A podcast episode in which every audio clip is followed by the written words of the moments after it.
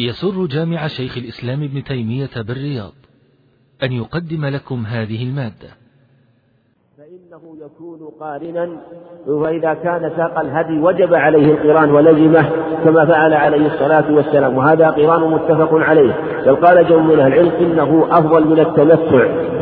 وهنالك قران آخر موضع خلاف وهو ما إذا أحل بالحج قارنا أو لبى بالحج بالعمرة ثم أدخل عليه الحج ولم يسق الهدي. هذا الصواب الأفضل أن يفسخه إلى عمرة. وهذان نوعان في القران ونوعان في الإفراد أيضا. وهو والنوع المتفق عليه وهو إذا كان إذا لبى بالحج إذا أحرم بالعمرة وحدها قبل أشهر الحج ثم أحرم بالحج في أشهر الحج.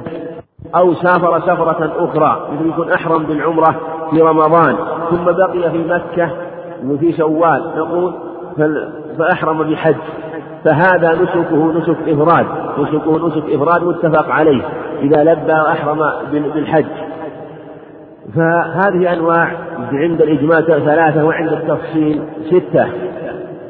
ومن أراد من أراد وهنالك مسألة أيضا تتعلق بالإفراد توجد في كلام شيخ الإسلام رحمه الله وأنه يقول إن من ألبى بالعمرة أحرم بالعمرة وحدها قبل أشهر الحج ثم سافر سفرة أخرى فإن الأفضل له الإفراد وأفضل من التمتع باتفاق الأئمة الأربعة اتفاق الأئمة الأربعة. أو أنه أحرم مثلا بالعمرة في رمضان فما قبله مثلا ثم بقي في مكة وقال إنه الأفضل أن الإفراد أفضل من التمتع.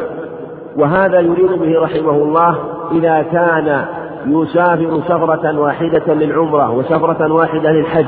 فهذان النسكان أفضل من من نسكين في سفرة واحدة. هذان النسكان في سفرتين أو نسكان في سفرة واحدة لكنه أحرم بالعمرة قبل أشهر الحج ثم بقي في مكة ولبى بالحج أفضل من من نسكين لإنسان سافر سفرة واحدة ولبى أحرم بالعمرة ثم تحلل منها ثم أحرم بالحج. أما لو كان مثلا أحرم بالعمرة في رمضان ثم رجع إلى بلده وقال ما هو الأفضل؟ نقول الأفضل لك أن تتمتع يعني أن تحرم بالعمرة ثانيا وتتحلل منها ثم تحرم بالحج لأنك في الحق تجمع بين ثلاثة أنساك نسك في العمرة قبل شهر الحج ثم نسك بعمرة في أشهر الحج وتتحلل منه ثم بعد ذلك تحرم بالحج. فهذا هو الأفضل لأنه جمع ثلاثة أنساك في سفرتين. وهذا هو الذي نقله عن عمر رضي الله عنه وأنه كان يقول أفردوا الحج من العمرة فإنه أتم لنسككم وكان يأمر الناس أن يعمروا البيت وأن يقدموا إليه في أشهر الحج. وهذا هو الإفراد الذي أراده بمعنى أن الناس كانوا قديما يشق عليهم السفر فكانوا يؤخرون السفر إلى أشهر الحج فيسافرون سفرة واحدة يسافرون سفرة واحدة ويلبون يحرمون إما بالعمرة والحج قرانا أو بالعمرة والحج تمتع يحرم بالعمرة مثلا ثم يتحلل منها ثم يحرم بالحج. فيقول رضي الله عنه أفردوا وافصلوا الحج من العمرة حتى يكون البيت معمورا قبل أشهر الحج. ويقول لهم خذوا عمرة قبل ذلك ثم اقدموا إلى البيت في أشهر الحج فهو أتم لنسككم. أما إذا كان يقدم البيت قبل أشهر الحج في رمضان أو قبله ثم بعد ذلك يقدم له إليه في أشهر الحج في أشهر الحج شوال فإن هذا أفضل وهو الذي فعله عليه الصلاة والسلام وهو الذي أمر به عليه الصلاة والسلام أصحابه فقد كانوا فقد كان كثير منهم يعتمر في رمضان ثم أحرموا بالحج معه فأمرهم بالتمتع عليه الصلاة والسلام. وهذا هو السنة. فالمقصود أن نسك التمتع أفضل على كل حال لمن جاء إلى البيت والأفضل لمن قدم إلى مكة وهو متمتع وهو قارن أو مفرد أن يفسخ نسكه إلى عمرة سواء كان قد أخذ عمرة قبل ذلك أو لم يكن أخذ عمرة قبل ذلك. وفي هذا الخبر أنه قال أنه منهم من أهل بعمرة منهم من أهل بعمرة. معنى أنه يتحلل منها ثم بعد ذلك يلبي بالحج. ومنهم من أهل بحج وعمرة وهو القارئ ومنهم من أهل بالحج وهو المفرد وهي أنواع الأنساك الثلاثة. قال فلم يحلوا حتى كان يوم النحر فلم يحلوا يقال يحل ويحل يحل من من حل يحل من الثلاثي ومن يحل من أحل يحل من الرباعي من أحلل أو أحل يحل. المقصود أن من كان قارنا من كان قارنا أو كان مفردا فإنه لا وبقي على نسكه فإنه لا يحل من إحرامه حتى يوم النحر. يوم النحر. أما المتمتع فإنه فإنه قد أحل من عمرته ثم بعد ذلك لبى بالحج. باب الإحرام وما يتعلق به. عن ابن عمر رضي الله عنهما قال ما أهل رسول الله صلى الله عليه وسلم إلا من عند المسجد متفق عليه. وهذا هو السنة وهو أنه عليه الصلاة والسلام حل من عند المسجد يعني موضع الذي صلى فيه وسجد فيه لأنه أحرم من ذي الحليفة فأهل في موضع صلاته عند موضع صلاته. وفي وفي الصحيحين من حديث ابن عمر أنه أهل حينما استوت به راحلته. وفي الصحيحين أيضا معناه من حديث أنس أنه أهل لما استوت به راحلته. وهكذا عن جابر عند البخاري وعن ابن عباس في مسلم أنه أحل عليه أنه أهل عليه الصلاة والسلام حينما استوت به راحلته. وهذا هو السنة. أن أن يحرم وأن يلبي بالنسك منذ أن يركب راحلته أو سيارته. هذا هو السنة. إذا إذا كان عند الميقات. أما إذا كان ليس عند الميقات فإذا حدث سواء كان في الجو أو في البحر أو في أو في البر إذا حاد الميقات أحرم. أما إذا كان عند الميقات فإنه يفعل السنن المشروعة عند الميقات عند إرادة الإحرام. ثم بعد ذلك يلبي بالإحرام يلبي بالإحرام الذي يريده إذا ركب إذا ركب دابته أو سيارته. وهكذا فعل عليه الصلاة والسلام. وجاء في حديث ابن عباس عند أبي داود أنه أنه أنه أهل عليه الصلاة والسلام بعدما فرغ من صلاته وأهل حينما ركب راحلته وأهل عند البيداء. وخبر ابن عباس هذا ضعيف. طريق خصيف عبد الرحمن الجزري. الصواب ما دلت عليه الأخبار الصحيحة في الصحيحين عن جمع من الصحابة أنه أهل عليه الصلاة والسلام بالتوحيد حينما ركب راحلته. ولو ثبت ذاك الخبر حديث ابن عباس لو ثبت ذاك الخبر فالمراد بالإهلال هنا هو هو استمراره على التلبية بمعنى أنه أهل عندما ركب راحلته بمعنى لبى بذلك ثم استمر على تلبيته استمر على تلبيته حتى كذلك لما جاء عند البيداء أو عند تلك الشجرة في رأس الوادي قبل أن يخرج منه. لكن يشكل عليه أن في خبر ابن عباس أنه هل بعد ما فرغ من صلاته. وهذا مخالف الأخبار الصحيحة وأنه لم يهل عليه الصلاة والسلام إلا بعدما ركب راحلته. وهذا هو السنة. قال ابن عمر رضي الله عنه بيداؤكم التي تكذبون فيها على رسول الله صلى الله عليه وسلم. ما هل رسول الله صلى الله عليه وسلم إلا من عند حينما حينما على وهو عند الشجرة يعني من من عند المسجد. من عند المسجد. والمراد تقول تكذبون يعني تخبرون تقولون بالخطأ لأن من قال قولا من قال قولا خلاف الواقع فهو كذب. فمن قال خلاف الواقع فهو كذب. وإن كان مجتهدا وإن كان مجتهدا فإذا أخبر إنسان بأمر أو بحكم إحكام وكان خلاف الواقع لا بأس. والكذب عند أهل السنة لا يشترط فيه القصد. لا يشترط في الكذب القصد عند أهل السنة بل يكفي فيه أنه خلاف الواقع فلو قيل كذب فلان ومعنى أخبر بخلاف الواقع فلا بأس. منه كذب أبو محمد ومنه كذب أبو السنابل. وفي أخبار عدة أنه عليه قال كذب فلان معنى أنه أخبر بخلاف الواقع. فقول تكذبون فيه يعني تخبرون بخلاف الواقع. ولهذا الذي الذي الموضع الذي أحرم فيه عليه الصلاة والسلام بعدما ركب راحلته وليس بعد بعدما صلى أو بعد الفراغ من الصلاة. ولعل والله ولعل هذا والله أعلم لأنه فيه الحزم ولأن الإنسان ربما أسرع مثلا في إحرامه بعد الصلاة بعد قبل أن يركب سيارة مثلا ومركوبه فيتذكر شيئا بعد إحرامه ويكون قد أحرم. فالحزم هو ما فعل أن يفعل هكذا كما فعل عليه الصلاة والسلام وهو أحوط أيضا لإحرامه. والسنة وليس للإحرام سنة تخصه على الصحيح إنما أحرم عليه الصلاة والسلام لأنه وافقته صلاة الظهر وأحرم عقب صلاة الظهر وأحرم بعدما أحرم بعدما حينما استوت رحلته بعدما صلى الظهر وإلا فليس الإحرام صلاة تخصه خلافا للجمهور. وفي صحيح البخاري عن عمر رضي الله عنه أنه عليه الصلاة والسلام أن جبريل جاءه فقال له عليه الصلاة والسلام صل في هذا الوادي المبارك وقل عمرة في حجة. والمراد بالصلاة في هذا الوادي المبارك المراد بها هي صلاة التي صلاها وهي صلاة الظهر. وعن خلاد بن السائب عن أبيه وهو السائب رضي الله عنه عنه أن رسول الله صلى الله عليه وسلم قال أتاني جبريل فأمرني أن آمر أصحابي أن يرفعوا أصواتهم بالإهناء رواه الخمسة وصححه الترمذي بن حبان. خلاد هذا تابعي وأبوه السائب هذا هو الصحابي وفيه أنه جاءه جبريل فأمره أن يأمر أصحابه أن يرفعوا أن يرفعوا أصواتهم بالتلبية.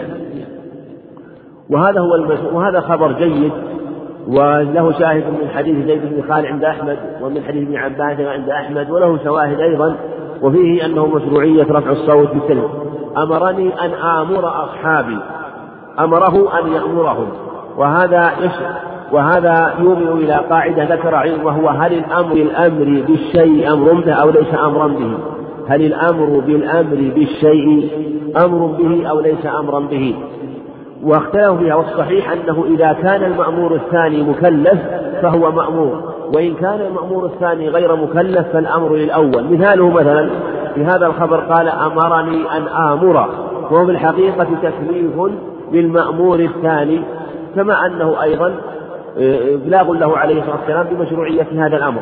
فهم مأمورون بهذا الفعل لأنهم بلوا لأنه لأن الواسطة بينهم وبين جبرائيل وهو النبي عليه الصلاة والسلام لأنه عليه الصلاة والسلام واسطة بينهم وبين جبرائيل وجبرائيل واسطة بينه وبين الله عز وجل وأمره أن يأمره فهم مأمورون. أما إذا كان المبلغ الثاني غير مكلف فإنه ليس مأمور. مثل قوله عليه الصلاة والسلام مروا أولادكم بالصلاة لسبع فالمأمور فقوله مروا المأمور الأول والثاني ليس مأمورا لأنه غير مكلف والواجب على على على وليه أن يأمر من له ولاية عليه من أولاده من البنين والبنات أن يأمره. وإلا لو تركوا هذا الأمر فليسوا آثمين. فإنما الآثم من ضيع وفرط وهو المأمور الأول وهو وهو الولي. قال مروا أولادكم. مثل قوله مره فليراجعها حينما أمر النبي عليه الصلاة والسلام عمر بن الخطاب أن يأمر ابنه أن يراجعها. فابن عمر مأمور بمراجعة زوجته لما طلقها وهي حائض. وهو لأنه مكلف والمأمور الأول مجرد واسطة وهو أبوه أمره أن يأمره. فلهذا قال أتاني جبريل فأمرني أن آمر أصحابي أن يرفعوا أصواتهم بالتلبية. وهذا هو السنة رفع الصوت بالتلبية. وفي صحيح البخاري عن أنس رضي الله عنه أنهم كانوا يصرخون بها صراخا. وهذا الحكم خاص بالرجال لأن أمر النساء مبني على على على الستر. والحياء وعدم رفع الصوت إلا إذا كان بينهن فلا بأس أن تلبي تلبية تسمع صواحبها. فهو سنة في حق الرجال وأن يلبي وأن يستمر على التلبية حتى يستلم الحجر أو إذا أو في الحج حتى يبدأ في رمي جمرة العقبة. وعن زيد بن ثابت رضي الله عنه أن النبي صلى الله عليه وسلم تجرد لإهلاله واغتسل رواه الترمذي وحسنه وهذا رواه الترمذي من طريق عبد الله بن يعقوب المدني وهو مجهول وهو مجهول الحال. لكن التجرد التجرد معلوم التجرد معلوم في السنة الثابتة والمتواترة من جهة أنه يشرع أن يتجرد من ثيابه ويلبس ثياب الإحرام والاغتسال مشروع ومسنون. وثبت أنه عليه الصلاة والسلام أمر أسماء بنت عميس كما سيأتي في حديث جابر أنه أمرها أن تغتسل لما كانت نفساء ولدت محمد بن أبي بكر في حليفة. وكذلك عن ابن عباس أن إن النفساء والحائض عن ابن عباس عند الترمذي وغيره أن النفساء والحائض تغتسلان وتحرمان. فإذا كان يشرع الغسل للنفساء والحائض فغيرهما من باب أولى. وإن كان قيل في حقهما آكد وقيل بالوجوب ولكن فيه ما إلى أنه في حق غيرهما كذلك. وإلا قد يقال إن أمرهما بذلك لأن لأجل ما يعلق بها من الدم النفاس والحيض فيتأكد في حقها ليكون أبلغ النظرة. لكن هذا نفهم منه أن غسل الإحرام ليس غسلا تعبديا إنما هو غسل لأجل التنظف ولأجل لأجل التنظف ولهذا يشرع له أن يتطيب وأن يلبس ثوبين جديدين إحرامين جديدين هذا هو المشروع.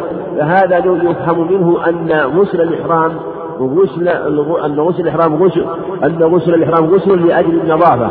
فلهذا يشرع الاغتسال مع التجرد للإحرام. وعن ابن عمر رضي الله عنهما أن رسول الله صلى الله عليه وسلم سئل ما يلبس المحرم من الثياب. قال لا يلبس القميص ولا العمائم ولا السراويلات ولا البرانس ولا الخفاف إلا أحد لا يجد نعلين فليلبس الخفين وليقطعهما أسفل من الكعبين. ولا تلبسوا شيئا من الثياب مسه الزعفران ولا الورس متفق عليه واللفظ لمسلم. الرسول عليه الصلاة والسلام سئل ما يلبس المحرم فقال أخبرهم بما لا يلبس. وهذا من الجواب الحكيم حيث سألوه عن شيء غير محدود وغير معدود فأجابهم بالمحدود المعدود لأنه قال البسوا ما شئتم إلا هذه الأشياء. فقال لا يلبس المحرم البرانس ولا العمائم ولا السراويلات ولا قلانس. إلا أحد لا يجد نعلين فليلبس الكفين وليقطعهما حتى يكون أسفل من الكعبين ولا يلتبس شيئا من الثياب مسه الزعفران ولا الورس. وهذا هو السنة أن بل هو الواجب أن المحرم يجتهد هذه الملبوسات ويعبر عن الفقهاء بالمخيط يعني الذي يخاط على قدر البدن أو جزء منه وعبر بعضهم بالمحيط والتعبير بالمحيط أدق لأنه لا يشترط في ما يلبس على قدر البدن أو قدر بعضه أن يكون فيه مخيطا. أن يكون فيه مخيط بل يكفي أن يكون محيطا ولو لم يكن فيه خياطة. إنما عبر عبروا بالمخيط لأن الغالب أن الذي يلبس على البدن أو على بعضه يكون فيه شيء من الخيوط. وإلا لو لبسه وليس فيه شيء من الخيوط فإنه لا يجوز. فمنع المحرم في هذا الحديث أن يلبس ما يعم جميع البدن وهو ما يكون رأسه منه وهو البرانس وهي ثياب يلبسها أهل المغرب كثيرا تكون يكون رقبته مشبوكة برأسه يعم البدن كله. فهذا لا يلبس لأنه مصنوع لجميع البدن. كذلك العمائم فالعماء فكذلك الرأس فالرأس لا يغطى لا يغطى لا بالعمائم ولا بغيرها فيجتنب ما يغطي الرأس. كذلك يجتنب ما يكون لأعلى البدن من فليلة أو نحوها أو أو مثلا أو كذلك ما يكون لبعض البدن من الكتفين فأسفل إلى أسفل البدن كالقميص أو الجبة أو المسالح والبشوت وما أشبه ذلك في حق الرجال فإنه يجتنبها. وكذلك يجتنب ما يكون لأسفل البدن وهو السراويلات. فيجتنب وكلها يجتنبها المحرم. ويأتي كذلك ما يتعلق بالزعفران والورش وما يتطيب به فيجتنبه. هذا في حق الرجال. وفي حق النساء فالنساء يلبسن كل شيء إلا أنها لا تنتقب ولا تلبس القفازين. لا تنتقب لا تلبس النقاب نقاب أو البرقع ولا تلبس القفازين. فلا تلبس ما صنع للوجه ولا تلبس ما صنع لليدين. فأما وجهها أما وجهها فإنه فتجتنب فيه النقاب لكن تغطيه عند الأجانب. فوجهها في فوجهها كبدن الرجل ليس كرأسه. وجه المرأة وهذا أكثر وهذا قال بعض الناس أن إن وجهها كرأس الرجل. فلا يغطى بأي شيء والصواب أن وجهها كبدن الرجل في حال الإحرام بمعنى أنه لا لا تغطيه بما هو مصنوع للوجه. أما إذا كان غير تغطيه بشيء لا يصنع الوجه مثل الشيلة مثلا الشيلة مثلا أو غيرها مثلا فلا بأس. شيء من الخمار تضعه على وجهها ولا يكون برقع ولا نقاب لا بأس به. أن تغطي وجهها لأنها لم تنهى أن تغطي وجهها إنما نهيت أن تلبس النقاب وما في حكمه كالبرقع. ولهذا قالت عائشة رضي الله عنها كان الركبان يمرون بنا. قالت كنا وقد كنا نكشف وجوهنا. وكان الركبان يمرون من فإذا مروا بنا سالت إحدانا من جلبابها على وجهها فإذا جاوزونا كشفناه كما عند أبي داود عن أسماء. في الموطأ نحوه أنها أنهن كن يغطين وجوههن يعني بغير النقاب. فهي تستر وجهها وهذا دليل من أدلة وجوب وجوب ستر الوجه. إذا إذا كانت عائشة تقول إننا نغطي وجوهنا في حال الإحرام إذا مر بهم الرجال فهذا يدل على من أدلة وجوب تغطية الوجه. ولأن كشف الوجه لأن كشف لأن المرأة إذا كانت وحدها أو مع النساء تكشف وجهها فكونها تغطي وجهها مع مرور يدل على أنه أمر متعين ومتأكد كما سبقت الإشارة إليه. المقصود أنها تلبس ما شاءت إلا هذين النوعين. وعن عائشة رضي الله عنها قالت كنت أطيب رسول الله صلى الله عليه وسلم لإحرامه قبل أن يحرم ولحلمه قبل أن يطوف بالبيت. وقبل ذلك في مسألة الخفاف قال إلا أحدنا في حديث حديث ابن عمر قال إلا أحد لا يجد النعلين فليلبس الكفين وليقطعهما حتى يكون أسفل من الكعبين. هذا فيه فيه أنه إذا لم يجد النعلين يلبس الخفين يلبس الخفين قال وليقطعهما حتى يكون أسفل من الكعبين. هذا حديث ابن عمر كان في المدينة قبل الحج كان في المدينة قبل أن يسافر وقبل أن يكرم عليه الصلاة والسلام.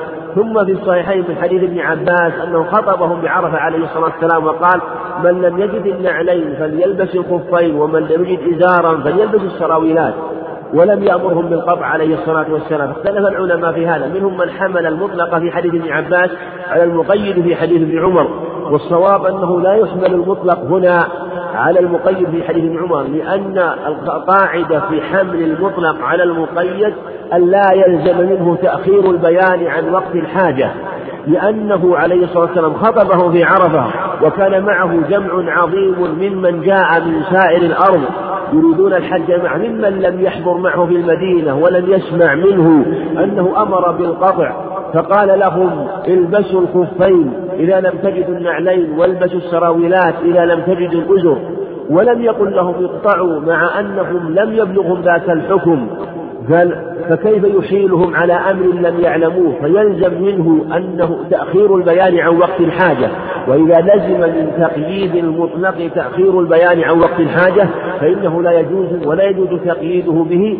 بل الظاهر أن حديث ابن عباس ناسخ لحديث ابن عمر وأنه إذا لم يجد النعال أو وجدها ولكن لم يجد ثمنها فإنه أو لم يجد ثمنها فإنه يلبس الخفين ولو كانت مجاوزة للكعبين ويلبس السراويلات ولا ولا يلزمه أن يفتق أن يفتق سراويله ويكف الإزار ولا يلزمه أن يقطع الكنادر إذا كانت فوق الكعبين يعني كالخفاف من حكمها فلا يلزمه ذلك. بل لا بأس أن يلبس هذه التي فوق الكعبين إذا كان لم يجدها أو وجدها ولم يجد ثمنها ثم بعد ذلك إذا وجدها أو وجد أو وجد ثمنها يلزمه أن يخلعها. المقصود أنه كما سبق أنه منسوخ أن حديث عمر منسوخ من حديث ابن عباس. أما حديث عائشة قد كنت أطيب عائشة رضي الله عنها كنت أطيب رسول الله صلى الله عليه وسلم إحرامه قبل أن يحرم ولحله قبل أن يطوف بالبيت فيه أنه يشرع التطيب للإحرام قبل الدخول فيه والتطيب يشرع أن يكون في البدن لا في الثوب. وقد كانت عائشة وهي لا بأس به للنساء أيضا ولا بأس أن تتطيب بشرط أن لا تخالط الرجال وأن لا تكون وأن يكون الطيب طيبا مناسبا لها. وأن يكون طيبا لا لا تظهر رائحته حتى لا يفتتن بها. وكذلك ولا بأس أن يبقى الطيب بعد الإحرام. لا بأس. ولو سال الطيب على البدن. قالت عائشة رضي الله عنها كنت أرى وبيس الطيب في مفارق رسول الله صلى الله عليه وسلم. يعني في رأسه لأنه يسير لكن لا يجوز للمحرم لا يجوز له أن يتعرض للطيب فيمسه بيده. لأنه يكون متطيبا. وقالت عائشة رضي الله عنها كما في أبي داود كنت كنا نضمد جباهنا بالمسك وكان يسيل على إحدانا ويراها رسول الله صلى الله عليه وسلم فلا يقول لها شيئا. لم يسكت. ففيه أنه لا بأس ولو سال وأنه لا بأس به للنساء لكن لا يشرع تطيب الثوب. لأنك إذا طيبت ثوب الإحرام ربما سقط الثوب وكان الطيب باقي فيمتنع عليك لبسه لأنك تكون متطيبا ومبتدئا للطيب. بخلاف استدامة الطيب فلا بأس. فاستدامة الطيب لا بأس به. أما ابتداؤه فلا بأس به. بخلاف باستدامة الطيب فلا لا بأس به. أما ابتداؤه فلا يجوز. وهذه قاعدة معروفة. الفرق بين الابتداء والاستدامة. ولهذا ولهذا لا الإنسان يبقي أهله معه ولو كان محرما. لكن لا يجوز له أن يبتدئ النكاح وهو محرم. فيه مشروعية الطيب للمحرم ولحله قبل أن يطوف البيت يدل على أن المحرم إذا تحلل التحلل الأول أنه يحل له كل شيء إلا النساء وأنه لا بأس أن يتطيب. وعن عثمان رضي الله عنه أن رسول الله صلى الله عليه وسلم قال لا ينكح المحرم ولا ينكح ولا يخطب. رواه مسلم. في هذا أنه لا يجوز للمحرم أن يتزوج ولا يجوز أن ولا يجوز للمحرم أن يزوج غيره بولاية أن يكون وليا للمرأة أو وكيلا لوليها. كذلك لا يجوز له أن يخطب. والمراد بالخطبة هنا خطبة النكاح أن يخطب امرأة. وقيل يخطب الذي يعقد وهو الخاطب الذي وهو العاقل الذي يعقد النكاح. والصواب يخطب أنه يخطب خطبة النكاح أن يخطب امرأة. أما العاقد فلا بأس أن يعني أن يعقد. إنما الممنوع المحرم أن يتزوج أو ولي المرأة أن يزوج أو وكيل ولي أن يزوج أو أن يخطب امرأة. في رواية عند ابن حبان ولا يخطب عليه. فهذا هو الواجب أنه لا يفعل هذه الأمور. والرتبة وجاء عنه عليه الصلاة والسلام في ابن عباس أنه تزوج ميمونة وهو من ابن عباس. فاختلف العلماء في هذا الخبر من جهة أنه دخل تزوجها وهو محرم. فأجابوا عنه بأجوبة أنه ثبت في هذا الخبر أنه لا يخطب أنه لا ينكح محرم ولا ينكح وأنه صريح واضح وذاك الخبر فعل محتمل. وقالوا ثبت من حديث ميمونة في من حديث من حديث ميمونة نفسها رضي الله عنها أنها قالت تزوجني وهو حلال يقول تزوجني وهو حلال. وقال أبو رافع تزوجها وهو حلال. فقالوا إنه أجابوا عن ابن عباس بأن حديث ميمونة بأنه تزوجها حال أرجح لأنها هي صاحبة الشأن وهي أعلم بقصتها وبشأنها وبشأن نكاحها ثم هي امرأة بالغة. وابن عباس إذ ذاك لم يبلغ الحلم لأنه لما مات النبي عليه الصلاة والسلام قد ناهج الاحتلام فهم أضبط منه وكذلك أبو رافع قد بلغ. وأيضا جاء أو قيل إنه آه، وهو محرم أي داخل الحرم تزوجه محرم أي داخل الحرم. هذا جواب آخر ثالث. وجواب الرابع أنه وهم ابن عباس رضي الله عنهما كما قال سعيد المسيب أنه وهل أو وهم إنما تزوجها وهو محرم لأن كما أخبرت ميمونة وكما أخبر أبو رافع. وبالجملة إنها إن لم تكن هذه إن لم تصح هذه الأجوبة ولم تثبت ف وهي أقصى ما يجاب به عن هذا الخبر كما ذكره العلم فيقال إنما نقل عنه خاص به عليه الصلاة والسلام وما جاء من تحريمه في حق الأمة يكون لعموم الأمة وما جاء فإنه يكون خاصا به. وعن أبي قتادة الأنصاري رضي الله عنه في قصة صيد الحمار الوحشي وغير محرم قال فقال رسول الله صلى الله عليه وسلم لأصحابه وكانوا يحرمون هل منكم أحد أمره أو أشار إليه بشيء؟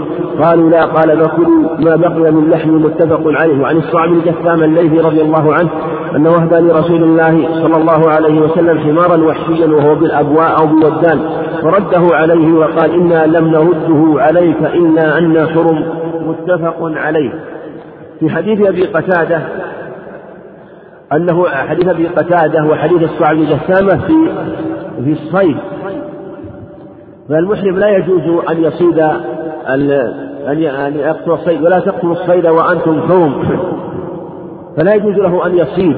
والرسول عليه الصلاة والسلام في حديث أبي قتادة لما أنهم رأوا حمارا وحشيا وكانوا محرمين وكانوا أبو قتادة لم يحرم فجعل ينظر بعضهم إلى بعض وجعلوا يتضاحكون وبودهم لو أن أبا قتادة رآه فقام وأسرج فقام وركب الفرس ثم سقط منه صوته فقال ناولوني إياه فقالوا والله لا نناولك ولا نعينك على شيء أبدا فغضب فنزل ثم أخذه رضي الله عنه فشد عليه فعقره ثم جاء به عقيرا قتيلا ثم قدمه له فأكلوا فشكوا في أمره. قال الصلاة هل أمره منكم أحد؟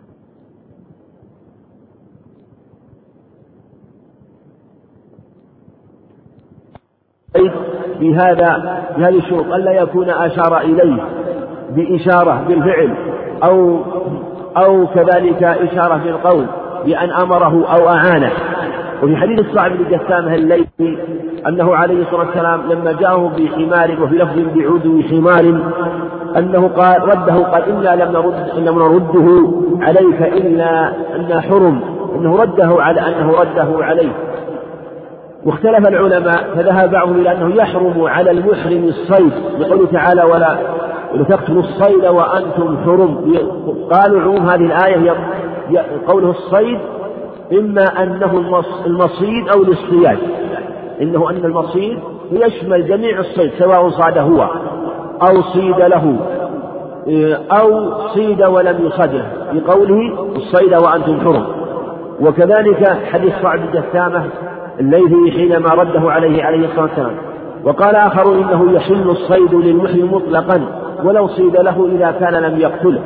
وقيل القول الوسط بينه بين هذه الأقوال أنه يحل له إذا كان لم يصاد له. وهذا هو أصح الأقوال. ويدل عليه حديث جابر عند أهل السنن رضي الله عنه عليه الصلاة والسلام قال صيد البر لكم حلال إذا لم تصيدوه أو يصد لكم.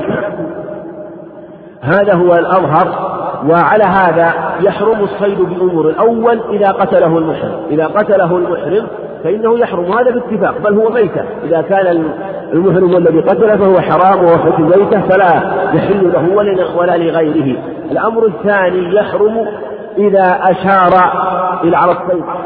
دل الحلال على الصيد وقال انظر إلى الصيد بالقول أو أشار مثلا باليد هكذا ولو لم يتكلم. فإنه يحرم على المحرم الصيد ولا يأكل منه ويحل للحلال لأنه قتله وهو حلال فيحل الأمر الثالث مما يحرم الصيد به إذا كان الحلال صاده للمحرم ولو لم يعنه ولو لم يشر به فإذا صاده من أجله حرم فيحرم بهذه الأمور الثلاثة. وبهذا يجمع بين الأخبار فيحمل حديث صعب بن جثامة الليثي رضي الله عنه على أنه عليه الصلاة والسلام علم أنه صاده له. لكن قال إنا لم نرده لم نرده عليك إلا أن حرم. أراد بذلك أن يبين العلة في التحريم وهو الإحرام. هذه العلة العلة الكبرى أنه الإحرام.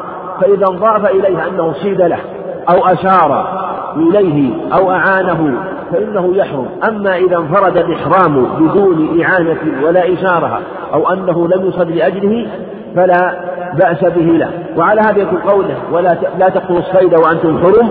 يكون الصيد هنا بمعنى بمعنى الاصطياد لا بمعنى الصيد. بمعنى فعل الاصطياد أن المحرم لا يجوز له أن يتصيد وأن يفعل الصيد. أما نفس أن يتصيد. أما نفس الصيد ففيه تفصيل فإن صاد فإن صيد له أو أعان عليه أو أشار حرم وإن لم يصد له أو فإنه يحل له كما في حديث أبي قتادة رضي الله عنه. وعن عائشة رضي الله عنها قالت قال رسول الله صلى الله عليه وسلم خمس من الدواب كلهن فواسق كن في الحل والحرم العقرب والشدأة والغراب والفأرة والكلب العقور متفق عليه. وهذه فيه بيان أن هذه الدواب تقتل وأنها حلال في الحل والحرم وإذا كان المحرم يقتلها فالحلال دولة العقرب والفأرة والغراب والحدأة والكلب العقور. ثبت أيضا في صحيحين من حديث مسعود أنه عليه الصلاة والسلام خرجت لهم حية في منى فقال اقتلوها فمرت وذهبت قالت كفيتم كفيت شركم وكفيتم شرها وقال إنها وكان ينزل عليه القرآن أو فمرت بهم. فالمقصود أنه يقتل هذه هذه الدواب وهذه الفواسق لأنها مؤذيات يقتلها الحل لتقتل في الحل والحرم ويلحق بها كل مؤذن وعن ابن عباس قوله الكلب العقول يشمل كل ما عقر الناس من الذئب والأسود والنمور وما أشبه ذلك مما يعقر ويؤذي.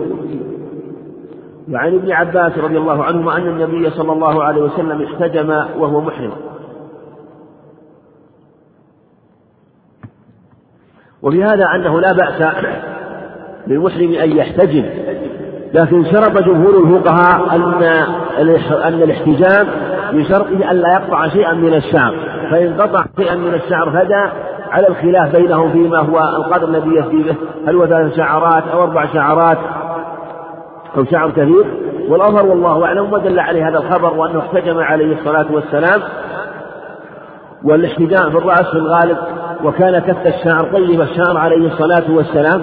وفي الغالب أنه لا بد أن يكون مع الحجام قطع من قطع شيء من الشعر وهذا يبين أنه عند الحاجة إلى الحجامة؟ فلا بأس وأن هذا الشعر يكون تابعا ولا شيء فيه. ولا شيء فيه ولا يكون تابعا ولا يهدى مثل أن المحرم يجوز له أن يحلق شعره إذا تأذى بشعره من الصيبان والنمل وأنه لو أزال هذا النمل لا يفدي هذا النمل وهذا الصيبان الذي يؤذيه إنما يفدي الشعر الذي حلقه. وعن كعب بن عجة رضي الله عنه قال حملت إلى رسول الله صلى الله عليه وسلم والقمل يتناثر على وجهي فقال ما كنت أرى الوجع بلغ بك ما أرى أتجد شاة؟ قال لا. قلت لا. قال فصوم ثلاثة أيام أو أطعم ستة مساكين لكل مسكين نصف لكل مسكين نصف صاع متفق عليه. وهذا في كفارة الأذى. وأنه حمل كعب العجرة حمل والقمر يتناثر على رأسه. قال ما كنت أرى أن الأذى أو الوجع بلغ بك ما أرى. فلا تجد شاة؟ قال لا. اللفظ الآخر إن شئت فاذبح شاة عند أبي داود. وإن شئت فصوم ثلاثة أيام وإن شئت فاطعم ستة مساكين وهذا يبين المجمل في قوله تعالى فدية من صيام أو صدقة أو نسك. فدية من صيام. بدأ بدأ بالصيام ثم ثنى بالصدقة ثم ثلث بالنسك. بدأ بأسهلها بالصيام أو بدأ بالصيام ثم بدأ بالصدقة لأنها أعظم نفعا ولأن نفعها متعدي ثم بدأ بالصدقة بالنسك ثم آه، جعل النسك آخرا لأنه أفضلها وأتمها. والقاعدة أن التخيير في هذه الأشياء إذا جعل الأخير فهو الأولى والأفضل لكن لم يجعله أخيرا إلا ليبين أنه ليس هو الواجب. أنه ليس هو الواجب والأولى أن يبدأ به لأن الذبح الشاة أفضل وأولى. لا وقد يوهم أنه لو قدم مثلا النسك ثم الصدقة ثم الصيام أن يكون مرتبا بحسب أفضليته. فيذبح فإن لم يجد يتصدق فإن لم يجد فإن لم يستطع أو لم يجد فإنه يصوم. لكن كما بين عليه الصلاة والسلام أنه مخير بين هذه الثلاث أشياء والأفضل ما كان نفعه متعدل من ذبح شاة أو طعام. فيصوم ثلاثة أيام أو يطعم ستة مساكين لكل مسكين نصف صاع أو يذبح شاة كما أمر النبي عليه الصلاة والسلام كعب بن عجرة بذلك. وعن أبي هريرة رضي الله عنه قال لما فتح الله تعالى على رسوله صلى الله عليه وسلم مكة قام رسول الله صلى الله عليه وسلم في الناس فحمد الله وأثنى عليه. ثم قال إن الله حبس عن مكة الفيل وسلط عليها رسوله والمؤمنين وإنها لم تحل لم تحل لأحد قبلي وإنما حلت في ساعة وإنما حلت في ساعة من النهار وإنها لن تحل لأحد بعدي فلا ينفر صيدها ولا يختلى شوكها ولا تحل ساقطتها إلا لمنشد. ومن قتل له قتيل فهو بخير النظرين. فقال العباس إلا الإذخر. يا رسول الله فإنا نجعله في قبورنا وبيوتنا. فقال إلا الإذخر متفق عليه. وعن عبد الله زيد بن عاصم رضي الله عنه أن رسول الله صلى الله عليه وسلم قال إن إبراهيم حرم مكة ودعا لأهلها وإني حرمت المدينة كما حرم إبراهيم مكة وإني دعوت في صاعها وفي مدها مثل ما دعا به إبراهيم لأهل مكة متفق عليه. وعن علي بن أبي طالب رضي الله عنه قال قال رسول الله صلى الله عليه وسلم المدينة حرام ما بين عير إلى ثور رواه مسلم. وفي هذا من أخبار تحريم مكة وتحريم المدينة وأن مكة لها حرم وأن المدينة لها حرم. وأنه حلت له عليه الصلاة والسلام ساعة من نار الساعة ثبت في المسند أنها من طلوع الشمس إلى صلاة العصر ولم تحل لأحد قبله ولا لأحد بعده. فهي محرمة ومعظمة وحرم شوكها وحرمت صيودها وفيها الكفارة بقدرها فلا يختلى خلاها ولا يتعرض لشوكها ولا ينفر صيدها. وكذلك الشوك لا يجوز أن يتعرض على الصحيح إلا ما كان من الشوك المؤذي الذي يكون في موضع الجلوس فإنه يكون كما كمن صلى عليه بهيمة لا يجوز أو صيد لا يجوز قتله فقتله لا يكون له حرمة. وكذلك لقطتها لقطة الحرم ولقطة مكة ويلحق بها أيضا عند جميع العلم نقطة الحاج ويشمل نقطة الحاج في عرفة ولو كان خارج الحرم. حديث عبد الرحمن بن عثمان التيمي أنه نهى عن نقطة نقطة الحاج.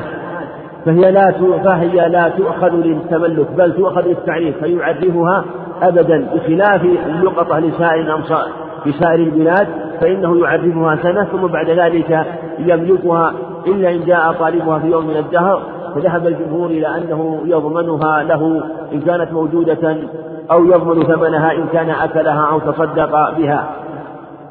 وكذلك حديث عبد الله بن زيد في تحريم مكة أيضا وأن الله حرمها وأن إبراهيم حرمها وأن النبي عليه الصلاة والسلام حرمها. وهي والحرم حدوده معروفة وكانت هذه الحدود معروفة الجاهلية وقد جدد أنصابها عمر بن الخطاب رضي الله عنه في عهده. وكذلك المدينة لها حرم على الصحيح لكن ليس في حرمها فدا لا يفدى حرمها معنى أن أنه أنه ليس فيه فدية أنه ليس في حرمها فدية ويجوز فيه ما لا يجوز في غيره مما يحتاج إليه يحتاج إلى شجر المدينة أذن لهم عليه الصلاة والسلام أن يأخذوا حاجتهم من مما يحتاجون إليه في من الشجر في حرم المدينة. وأما صيدها فإنه فإن الفدية فيه والكفارة فيه هو على الصحيح أن يسلب من وجد يصيد ذهب الجمهور أنه لا شيء فيه والصواب ما دل عليه حديث سعد بن أبي وقاص أنه مر بمملوك يصيد فسلبه ثيابه. فأخذ سلبه أخذ سلبه يعني ما معه من الدراهم والمتاع. فجاء إلى أهله فأخبرهم فجاءوا إلى سعد رضي الله عنه فقالوا له بذلك فقال والله فقال إن رسول الله صلى الله عليه وسلم قال من وجدتموه يصيد في حرم المدينة فاسلبوه والله لا أعطيكم شيئا نفلنيه رسول الله صلى الله عليه وسلم فإن شئتم أعطيتكم قيمته. على هذا يكون الصواب أن من صاد في حرمه أنه يجوز أن يسلم يعني يؤخذ ما معه من المتاع المتصل به مثلا إذا كان معه شيء من الدراهم أو شيء من المتاع يسلب وهل ثيابه من السلب موضع خلاف؟ قال بعض العلم يسلب حتى تسلب ثيابه ويبقى ويبقى ويبقى له ما يستر عورته. فالمقصود أن ما معه من المتاع والدراهم يكون من السلب أما ما غير ذلك فهو موضع خلاف.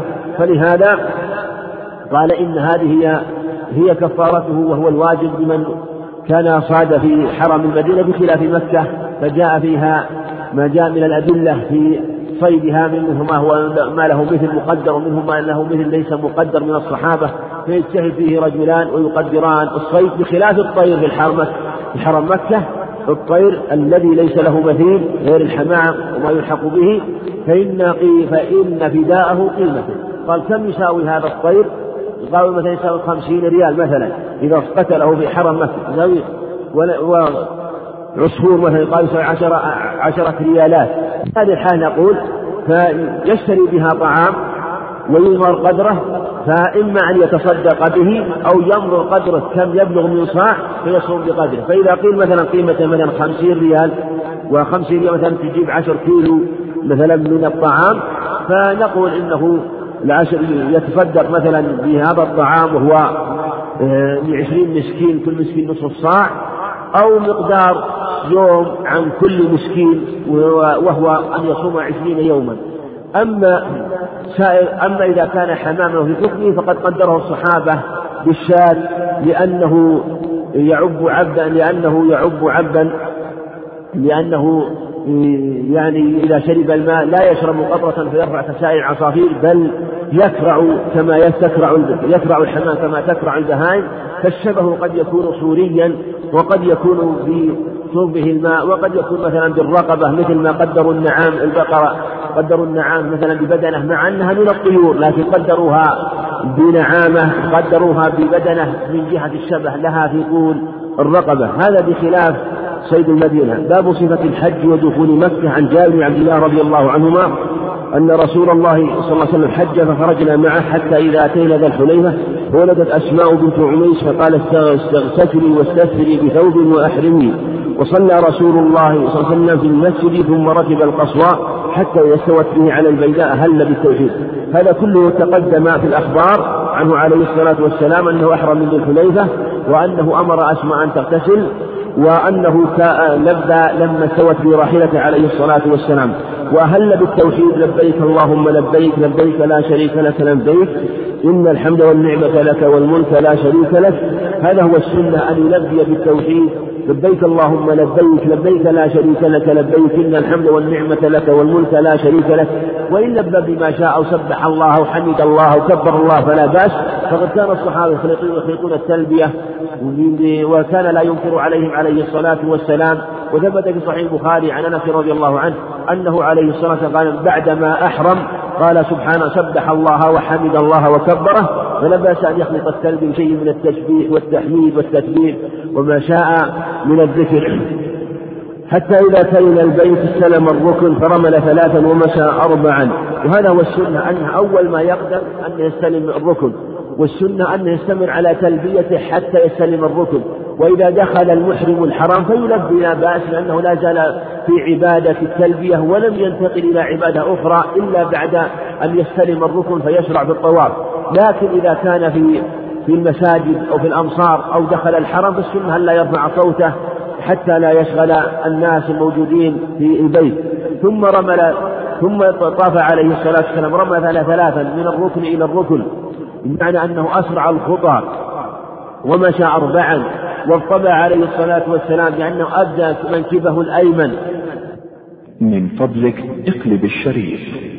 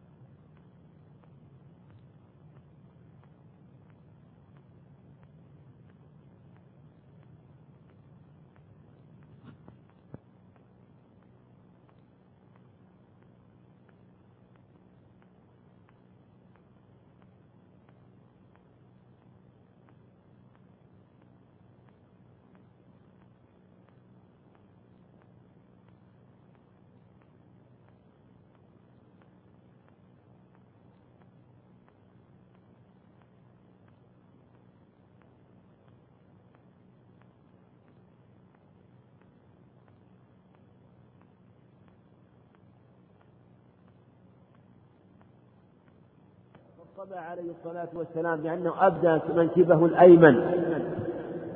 فصلى. ثم أتى. ثم متى أتى مقام إبراهيم فصلى.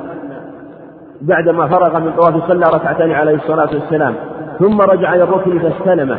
هذا هو السنة أن تستلمه عند الدخول وأن تستلمه أن تستلمه عند الابتداء للطواف وأن تستلمه عند الفراغ من الطواف. السنة أن تحييه. أن تحييه الركن الركن ويسميها اليمن المحيى أن تحييه إذا دخلت كنت بالطواف وأن تحييه عند الفراغ. وهذا كان هو السنة إذا دخل الإنسان المجلس أو المكان أن يسلم عند الدخول وأن يسلم عند الخروج. هكذا تسلم حينما تبتدئ تحيي الركن وتحييه بالاستلام عند الفراغ. ثم بعد وهذا بعد الركعتين. إن تيسر ذلك هذا إن تيسر. ثم خرج ثم خرج من الباب إلى الصفا. وهكذا كان الصفا أو كان لم يكن ملتزقا بالبيت كما هو الآن بل بينه مسافة وكان البيت ذاك يعني حجمه صغيرا وجاء في الخبر أنه كان محوط في عهده عليه الصلاة والسلام. ثم خرج من باب الصفا فنادانا من الصفا قرأ إن الصفا والمروة من شعائر الله أبدأ بما بدأ الله. فرقي فرقي الصفا عليه الصلاة والسلام. أبدأ خبر أخبر أنه أبدأ إن قلت على إن الصفا والمروة. الله عز وجل بدأ بالصفا. والرسول عليه الصلاة والسلام امتثل ما ابتدأ الله هذا يدل على أن الابتداء بالذكر له أن له شرف. ولهذا ابتدأ بما ابتدأ الله به. في حديث عند النسائي أو في الخبر عند النسائي ابدأوا بما بدأ الله به. بالأمر. حتى رأى البيت فاستقبله فوحد فاستقبل القبلة فوحد الله وكبره وقال لا إله إلا وحده لا شريك له له الملك والحمد وهو على كل شيء قدير. وهو لا إله إلا لا شريك له له الملك والحمد وهو على كل شيء قدير. لا إله إلا لا إله إلا الله وحده أنجز وعده ونصر عبده وهزم الأحزاب وحده ثم دعا بين ذلك قال مثل هذا ثلاث مرات. هذا هو السنة عند كلما صعد الصفا والصفا والمروة أن يقول لا لا شريك له له الملك والحمد وهو على كل شيء قدير وهو على كل شيء قدير. لا إله وحده أنجز وعده ونصر عبده وهو محمد عليه الصلاة والسلام نصره وأعزه ودخل مكة منتصرا عليه الصلاة والسلام بخلاف خروجه منها خائفا دخلها منتصرا متواضعا عليه الصلاة والسلام. وهزم الأحزاب وحده هزم الأحزاب في يوم يوم الأحزاب يوم قريظة وهزم الأحزاب في غير ذلك. ثم بعد ذلك ثم دعا بين ذلك يعني أنه يدعو بين هذا الذكر العظيم وهذا هو السن هذا الإنسان يثني على الله ويحمد الله قبل الدعاء. وهكذا كان عليه الصلاة والسلام قبل سؤال الطلب أنه يثني على الله أثنى على الله ثم سأل ثم أثنى ثم سأل ثم أثنى ثم سأل يعني أنه دعا ثم سأل ثم دعا ثم سأل ثم دعا يعني دعا يعني بين سؤاله كلما كلما أثنى على الله دعا هكذا كان يفعل عليه الصلاة والسلام. ثم نزل إلى المروة حتى إذا انصبت قدمه في بطن وادي سعى. وهو الموضع الذي بين العلمين الأخضرين أنه يسعى بين العلمين هذا للرجال بخلاف النساء. فإنها تمشي ولا تسعى حتى إذا صعدتا مشى يعني يعني أي قدماه عليه الصلاة والسلام. مشى. حتى إذا أتى المروة فعل حتى إذا أتى المروة ففعل على المروة كما فعل على الصفا يعني من الذكر والدعاء واستقبال القبلة. وذكر الحديث والمصنف رحمه الله اختصر الحديث وإلا هو في مسلم مطول وهو حديث منسك عظيم منسك مستقل فرحم الله جابرا ورضي عنه. وعظم الله أجره ومهنوبته فقد اعتنى بحجته عليه الصلاة والسلام ونقلها ونقل وصفا كاملا لفعله واعتنى به. فحديثه هذا منسك مستقل ولهذا يلجأ العلماء إلى خبر جابر رضي الله عنه حينما تختلف الأخبار وتختلف الأحاديث فإنهم يرجعون إليه لأنه مضبوط محكم مثل ما جاء في في بعض المواضع في في مزدلفة وفي غيرها في الأذان والإقامة فهو خبر عظيم نقل صفة حجه منذ خرج من المدينة حتى انتهى عليه الصلاة والسلام. فلما كان يوم التروية وهو اليوم الثامن توجهوا إلى منى وهذا هو السنة أن يكون التوجه إلى منى ضحى يوم التروية. نعم ويصلي هناك الظهر. وركب النبي عليه الصلاة والسلام الظهر والعصر والمغرب والعشاء والفجر يعني أنه صلى خمسة أوقات. ثم مكث قليلا حتى طلعت الشمس يعني من اليوم التاسع حتى أجاز حتى أتى عرفة. ووجد القبة قد ضربت له بنمرة وهو عليه الصلاة والسلام وقف أول النهار في نمرة ثم خطب وصلى بعرنة ثم وقف بعرفة عليه الصلاة والسلام. فله بذلك اليوم ثلاثة مواقف. فمن تيسر له فهو أفضل وإلا فعل كما يفعل الناس اليوم لأنهم يقصدون إلى عرفة مباشرة لأنه أيسر لهم وأسهل. وقد ضربت له فوجد القبة قد ضربت له بنمرة ونمرة ليست من عرفة على الصحيح. وكذلك عرنة قال ارفعوا عن بطن عرنة حتى إذا زاغت الشمس أمر بالقصواء وهي ناقته عليه الصلاة والسلام فرحلت له يعني يوضع عليها الرحل فأتى بطن الوادي فخطب الناس يعني في عرنة ثم أذن يعني للظهر ثم أقام فصلى الظهر ثم أقام فصلى العصر ولم يصلي بينهما شيئا. يعني أنه جمع الظهر والعصر جمع تقديم. وهذا هو السنة كما أنه في مزدلفة جمعهما جمع تأخير عليه الصلاة والسلام في المغرب والعشاء فخطب الناس ثم أذن ثم ثم أقام فصلى العصر ثم أذن ثم أقام فصلى الظهر ثم أقام فصلى العصر فهو أذان واحد بإقامتين وهذا لم يختلف في هذا الموضع لم يختلف فيه في صلاة الظهر والعصر أنه أذان واحد بإقامتين بخلاف مزدلفة اختلف فيه وإن كان الصواب أنه مثل صلاة الظهر بعرفة والعصر أنه أذان وإقامتان. ولم يسلم بينهما شيئا يعني لم يتنفل.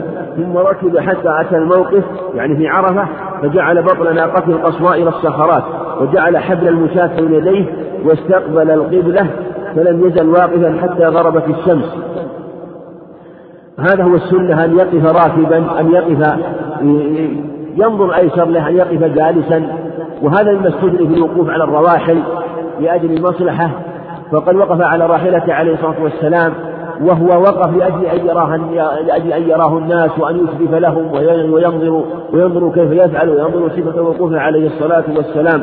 ففيه مصالح عظيمة في وقوفه على راحلته حتى غربت الشمس وجعل حبل المشاة يعني طريق المشاة بين يديه. واستقبل القبلة فلم يزل واقفا حتى غربت الشمس وذهبت السفرة قليلا حتى غاب القرص. السنة بل واجب إلى غروب الشمس والسنة أن ينتظر قليلا حتى تذهب الصفرة ودفع وقد شنق للقصواء الزمام حتى إن إن رأسها ليصيب مورث رحله يعني أنه ضمه إليه وجر وجر الحبل إليه حتى لا تسرع الراحلة لأجل لأجل ازدحام الناس وأمرهم بالسكينة عليه الصلاة والسلام.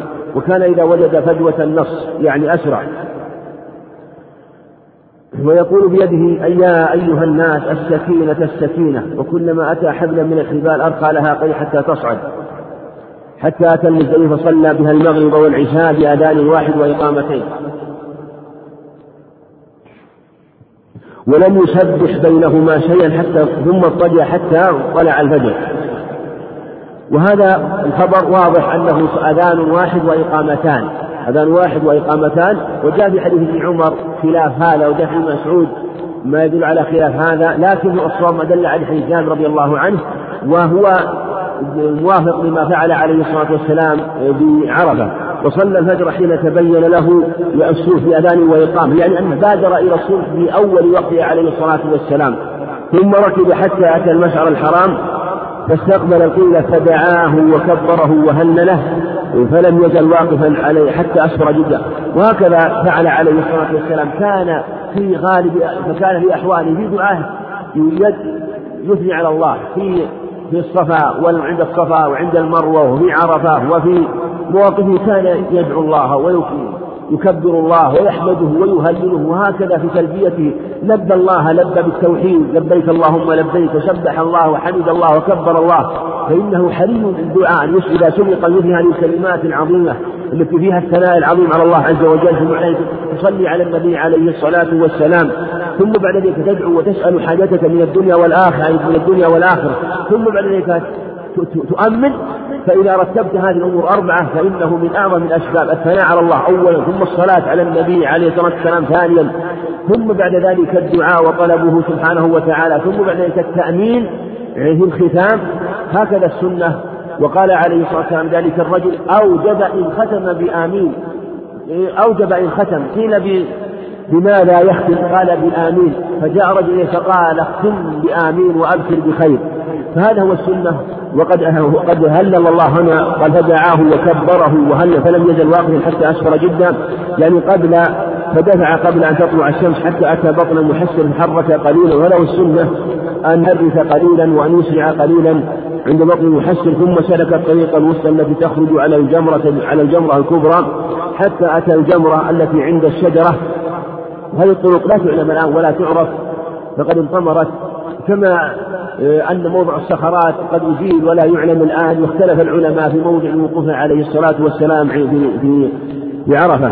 فرماها بسبع حصيات يعني يوم النحر يكبر مع كل حصاة منها كل حصاة مثل حصى الخلف يعني أنه ليس بالكبير ولا بالصغير بل هو بهذا القدر. رمى من بطن الوادي ثم انصرف إلى المنحر فنحر عليه الصلاة والسلام ثم ركب فأفاض البيت فصلى مكة الظهر رواه مسلم مطولا والله أعلم وصلى الله على نبينا محمد. أحسن الله إليكم. فضيلة الشيخ هذا يقول من أعطي مالا لكي يحج عن أحد ثم ذهب مع حملة على أنه مشرك ثم قصر في حجة صاحب المال أي لم يجتهد له فهل يلحقه إثم؟ وجزاكم الله خير. من أخذ حجا ليحج يجب عليه أن يجب عليه أن يحج. يجب عليه أن يحج هو إذا قصر في شيء من ذلك فإنه آثم. لا يجوز له. وإذا أخذ إنسان مالا كثيرا زائدا عن حاجته فهذا جمع العلم يرى أنه لا يطيب له إلا إذا كان تبرع به الذي أعطاه ولم يعطيه على سبيل الأجر. أما إذا كان يشارط يقول أحج بكذا وأحج بكذا فهذا بعض حرمه وقال ليس له عند الله من خلاق. فرق من أخذ ليحج ومن حج ليأخذ. فمن سن أن أن أن أن تأخذ لتحج أن تأخذ هذا المال لأجل أن تحج ولأجل أن ترى تشارك في هذه المناسك لا أن تحج لتأخذ. فيكون نيتك لله والدار الآخرة. فإذا شارط وزاد فالسنة أن يرد وإذا أعطي مالا زائدا بلا مشارطة وبلا طلب فزاد شيء من هذا وأدى الحج المطلوب فهذا يطلب له ولا شيء عليه. نعم. أحسن الله إليكم. يقول أخذت حم... أخذت عمرة وأنا دون سن البلوغ وبعد أن حللت الإحرام وأردت أن ألبس الثياب وجدت أني ألبس السراويل فما حكم هذه العمرة وماذا علي الآن؟ وجزاكم الله خير. إذا كان قبل البلوغ إذا كانت العمرة قبل البلوغ فيقول العلماء إن عمد الصبي في حكم خطأ الكبير والكبير لو لبس الثوس سراويل مخطئا لو لبس السراويل ناسيا أو تطيب ناسيا فلا شيء عليه فلا شيء عليه. وكذلك أيضا من باب أولى إذا إذا كان هذا الفعل عن غير عمد فإذا كان هذا الفعل عن غير عمد وهو من صبي فهو من باب أولى أنه لا شيء عليه. فلو أنه تعمد ولبس وهو لم يبلغ فلا شيء عليه. كذلك من باب أولى إذا كان لم يتعمد أنه لا شيء عليه ولا كفارة. وحوته صحيحة ولله الحمد. نعم. أحسن الله إليكم. يقول هل تجب الطهارة من الحدثين عند الإحرام بالحج والعمرة؟ لا لا تجب. وهذا محل اتفاق من أهل العلم أنه ولهذا تحرم النفساء وتحرم الحائض ويحرم الجنب. إنما السنة في من كان لمن كان طهارته في يده يعني كالجنب ومن وكذلك المحدث يتوضأ وإلا فليس من شرط الإحرام الطهارة وهي تحرم النفساء وأمر أسماء بنت عميس أن تحرم. نعم. أحسن الله إليكم. يقول ما حكم لبس الشراب للمرأة؟ لا بأس. المرأة لا تمنع إلا من شيئين من القفاز والنقاب بس وما سوى ذلك. كنادر مثلا متجاوزة للكعبين أو شراب أو ما جميع أنواع المخيط والمحيط تلبسه إلا هذين الشيئين. نعم. أحسن الله إليكم. يقول ماذا يفعل من حج ولكن لم يكمل حجه كأن يترك بعض الأركان أو الواجبات عمدا؟ ولا يعلم ما هي تلك الواجبات علما بأن هذا هو حجة الإسلام. وجزاكم الله خير هذا تفصيل. إن كان تركه لركن من أركان الحج فهو لا زال لا زال في إحرام. ولم ينتهي فلو كان ترك طواف الإفاضة مثلا ينظر إلى المتروك. إن كان المتروك يفوت به الحج كالوقوف بعرفة فقد فات الحج. فاته الحج وعليه قضاؤه عند جماهير أهل العلم. عليه ولم يحج فات الحج لكن إذا فات الحج فإنه يبقى محرم وعليه يتحلل بعمرة. ولو أن الإنسان مثلا أحرم بالحج ثم ثم ثم طلع الفجر من يوم عرفة ولم يحرم. نقول عليه يتحلل بطواف وسعي ويقصر. وهل تحلله هذا عمرة أو مجرد طواف وسعي وتحلل ولا يحسب له عمرة؟ ولا خلاف.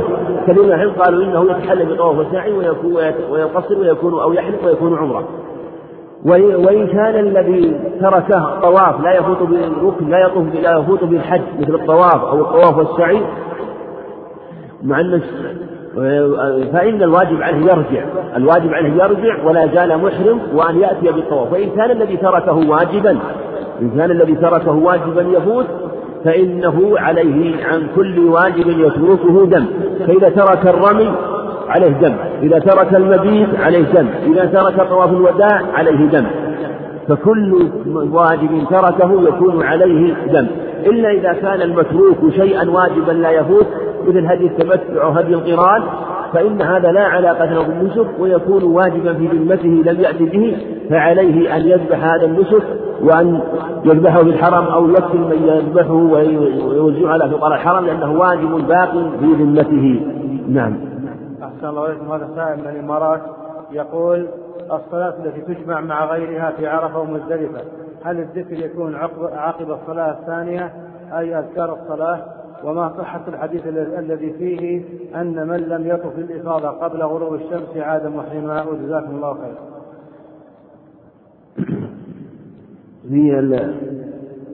في الأذكار أو مسألة الذكر. يظهر الله أعلم أن الذكر أن الذكر يكون عقب الصلاة الثانية ولم يقل أنه عليه الصلاة والسلام فليذكر الله عقب الصلاة ولهذا في حديث جابر لم يسبح بينهما شيئا. والذكر نوع تشبيح تشبيح بالقول كما أن الصلاة تشبيح بالفعل هو نوع تشبيح وهذه نكرة في سياق النفي يشمل جميع أنواع التشبيح والذكر بالقول والفعل. ثم لو كان نقل أنه ذكر الله لكان أو أو هل أو قال ذكر لنقل ثم المبادرة إلى مثل هذا هو والذي هو الظاهر من فعله عليه الصلاة والسلام. وعلى هذا يكون الذكر تيسر يكون بعد الصلاة الثانية لكن هل يكون الذكر لصلاتين وصلاة واحدة؟ محتمل الله أعلم. قد يقال إنه يقضى ويذكر الله ويعيد الأذكار التي للصلاة الأولى والأذكار للصلاة الثانية. وإن كان أقرب والله أعلم ان الحكم ينتقل للصلاة هذا هذا الذي يظهر والله اعلم أن الحكم ينتقل للصلاة الثانية لا بالتيسير والتخفيف وأن أجره يكون تاما كما لو ذكر الله عز وجل بعد الصلاة الأولى ثم الصلاة الثانية لأنه تركه لعذر. ولهذا لو أننا صلينا الظهر والعصر جمعا جمع لو أنه صلى الظهر والعصر جمع تقديم فإن الحكم ينتقل إلى صلاة العصر ويبدأ وقت النهي من من حينه. ولو كان وقت الظهر بحق غيره لم يطلع. لم لم يخرج. مثل أو كان مريض جمع الظهر والعصر والناس لا حتى لم يصلوا العصر فإن وقت النهي يدخل بحقه بعد صلاته العصر مباشرة فانتقل الحكم. أما ما يتعلق بذاك الخبر فهذا الخبر وهو أنه من غربت عليه الشمس ولم يطف فهذا يعود حرام فهذا الخبر فيه كلام معروف لأهل العلم وهو من طريق أبي عبيدة آه، بن محمد بن عمار بن ياسر ومن طريق محمد بن إسحاق واختلف في هذا الخبر وأكثرهم ضعفوه وجاء له شاهد عند الطحاوي ومنهم من أثبته وصححه بعض أهل العلم لكن الأظهر أنه شاذ عندهم وأنه مخالف لما في الصحيحين من أنه إذا تحلل لا لا يعود حراما لقوله عليه الصلاة والسلام لقول عائشة رضي الله عنها كنت أطيب رسول الله صلى الله عليه وسلم قبل ان يحرم أثبتت أنه إذا أنه إذا كان إذا تحلل فإنه يكون تحلل التحلل الأول فكيف يعود محرما بعدما تحلل؟ وهذا الخبر لو صح لو صح الخبر أوله بعض أهل العلم على أنه عليه يلبس الإحرام لأجل أن يتشبه بالمحرمين لا أنه يلبس الإحرام وأنه عاد حراما لأنه قد تحلل وجاز لبس الثياب ولبس المخيط ولبس الطيب فكيف يعود حراما؟ وهذا شيء غريب في مناسك الحج من جهة إذنه عليه الصلاة والسلام ومعلوم أن كثيرا من الناس كانوا يسألون ويقول افعل ولا حرج وكثير من الناس فيما يظهر الله والله أعلم قد لا يتيسر له ذلك ولم يأمر بشيء من هذا إلا ما جاء في هذا الخبر الذي اختلف فيه مع ضعف سنده. فهو إن صح محمول على أنه يتشبه بالمحرمين من جهة أنه يلبس ثوب الإحرام ثياب الإحرام لأنه لا زال ممنوع من النساء. فقد يكون مثلا مع الطيب ومع لبس الثياب ينسى الطواف ويكون بعيد العهد بأهله فربما وقع في الحرام وجامع فلهذا يلبس ثياب الإحرام حتى إذا أراد أن يقع في شيء من أمر النساء فهيئة الإحرام تذكره وإن لم يكن محرما بالفعل. هذا لو ثبت الخبر مع أن المعتمد عند جمع العلم إما أنه شاذ أو منسوخ وقالوا إن ناسخه هو الإجماع الدال على أنه لما تحلل فإنه لا يكون حراما بعد ذلك. أحسن الله عليكم وهذا أيضا صاحب الشبكة يقول حججت أنا وزوجتي وأثناء الرمي من اليوم الأول ذهبت أنا وهي وعندما أرادت أن ترمي لم ترمي في الحوض وأخذت منها الجمرات بغضب ورميت عنها فهل عليها شيء؟ هذا إن كان عدم رميها في الحوض بعدم استطاعتها وشق عليها ذلك ولم تتمكن من الرمي فلا بأس أن ترمي عنها لأنها لم تستطع الرمي وإن كان رميك لأجل غضبك كما قلت هذا لا يخول كونك تغضب وترمي عنها غضبه في هذه الحال. فالواجب عليك أن لا تغضب والواجب عليك أن تنبهها وأن ترشدها وأن تعينها لأن المرأة تحتاج إلى الإعانة في مثل هذا وأن يدلها وربما زحمت وربما منعت فهذا هو الواجب عليك. فإن كان الماء لم يشق عليها الرمي وإنما آه، يعني قصر رميها وجهلت الحكم أو أنه كان بعيد كنت بعيدا أنت وإياها عن الحوض فلم ترموا ويمكن أن ترمي في هذه الحالة. والواجب عليها فيثبت في حقها دم. إن كان الرمي واختلف العلماء في الدم والصحيح أنه يثبت الدم ولو كان جمرة واحدة. لكن إن كان أنت المتسبب في ذلك وأنت الذي منعتها وأنت الذي رميت فيكون الدم عليك أنت لأنك أنت المفرط وأنت الذي منعتها هو يكون الدم واجبا عليها وأنت الذي تضمنه لها لقوله ابن عباس رضي الله عنهما من ترك نسكا أو نسيه فليلق دما. أحسن الله إليكم وأثابكم ونفعنا بعلمكم وصلى الله على نبينا محمد وعلى آله وصحبه أجمعين. الحمد لله رب العالمين والصلاة والسلام على نبينا محمد وعلى آله وأصحابه وأتباعه بإحسان إلى يوم الدين. أما بعد فيقول الإمام الحافظ ابن حجر رحمه الله تعالى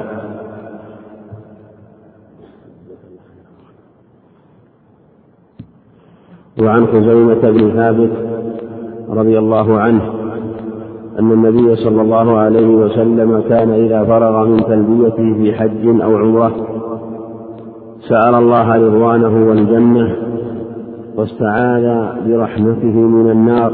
رواه الشافعي بإسناد ضعيف. ورواه أيضا الدار قطني وهو عند الدار قطني بإسناد ضعيف أو ضعيف جدا. وطريق صالح محمد بن زايد الليثي وهذا الخبر كما ذكر مصنف ضعيف بل ضعيف جدا.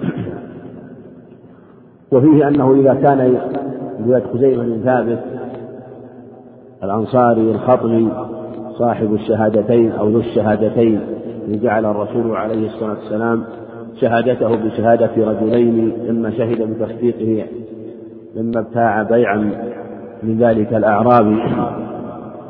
وفيه أنه عليه الصلاة والسلام كان إذا فرغ من تلبيته من حج أو عمرة سأل الله رضوانه والجنة واستعاذ برحمته من النار. وجاء وبعض أهل العلم أيضا يرى أنه يصلي على النبي عليه الصلاة والسلام.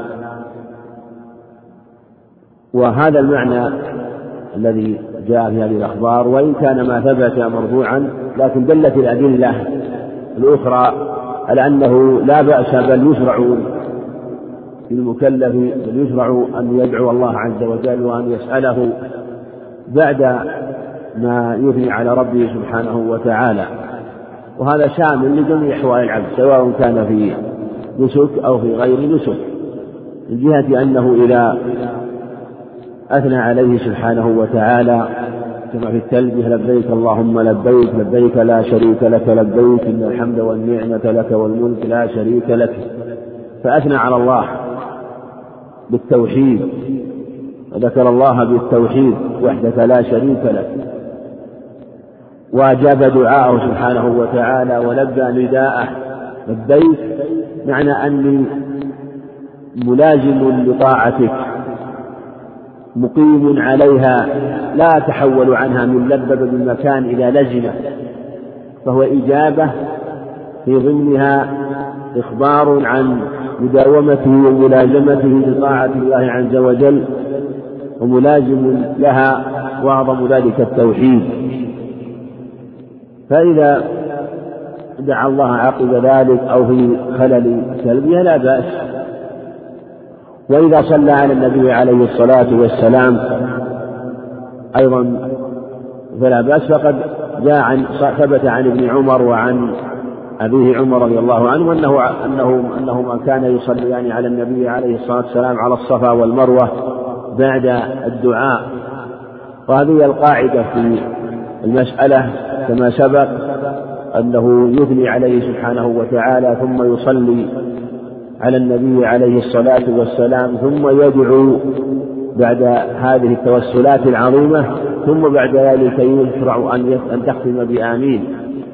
وقد ثبت في الخبر عن فضالة بن عبيد عند الترمذي وغيره بإسناد صحيح أنه عليه الصلاة والسلام مر برجل لم يدعو الله لم لم يثني لم يصلي لم يثني على الله ولم يصلي على النبي عليه الصلاة والسلام.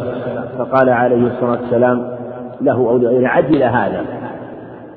إذا صلى أحدكم فليحمد الله ثم ليصلي على النبي عليه ثم ليدعو هكذا قال عليه الصلاة وفي حديث عبد الله بن مسعود الترمذي نحو هذا الخبر وهو أنه أمره بالثناء على الله والدعاء والصلاة على النبي عليه الصلاة والسلام ثم الدعاء بعد ذلك. وفي حديث أبي زهير النميري أنه قال أوجب إن ختم بآمين أوجب إن ختم قالوا ما يكون قال بآمين قال فجاء رجل فقال اختم بآمين وأبشر. فإذا فعل مثل هذا كان حسنا وقد ثبت عنه عليه الصلاة والسلام أنه كان يحمد الله بعد التلبية كما ثبت في الخبر في صحيح البخاري. سيأتي في حديث أنس وقال كان يلبي الملبي فلا ينكر عليه ويكبر. ويكبر المكبر فلا ينكر عليه. وعن جابر رضي الله عنه قال قال رسول الله صلى الله عليه وسلم نحرتها هنا ومنى كلها منحر فانحروا في رحالكم. ووقفتها هنا وعرفة كلها موقف. ووقفت ها هنا وجمع كلها موقف رواه مسلم. وهذا الخبر رواه مسلم كما ذكر مصنف رحمه الله فيه أنه عليه الصلاة والسلام نحر في مكانه في منى يوم النحر ونحر مئة بدنة عليه الصلاة والسلام كما ثبت في الخبر عنه عليه الصلاة والسلام نحر مئة بدنة.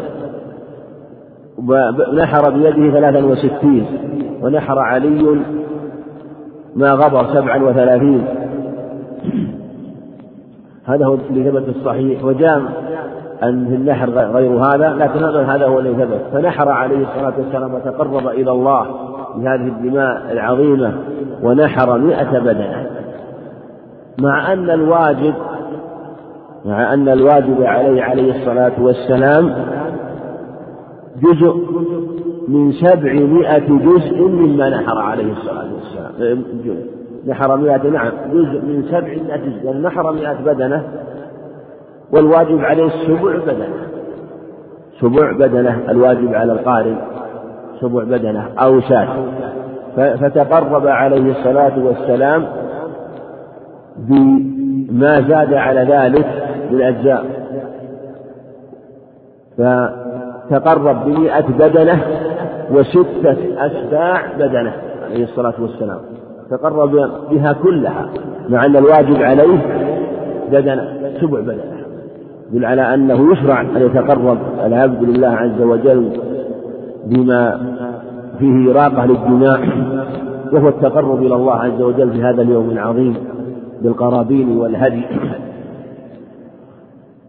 فنحر ثلاثة وستين وقيل إنها إن, إن في هذا إشارة إلى أجله عليه الصلاة والسلام وأن هذه هي آخر حجة الله وأنه لا يحج بعدها وأنه لا يعيش بعدها إلا يوم قلائل ومات عن ثلاث وستين عليه الصلاة والسلام. والله أعلم. فالمقصود نقلنا حرثها هنا يعني في هذا الموضع. ومنى كلهم. كلهم آخر.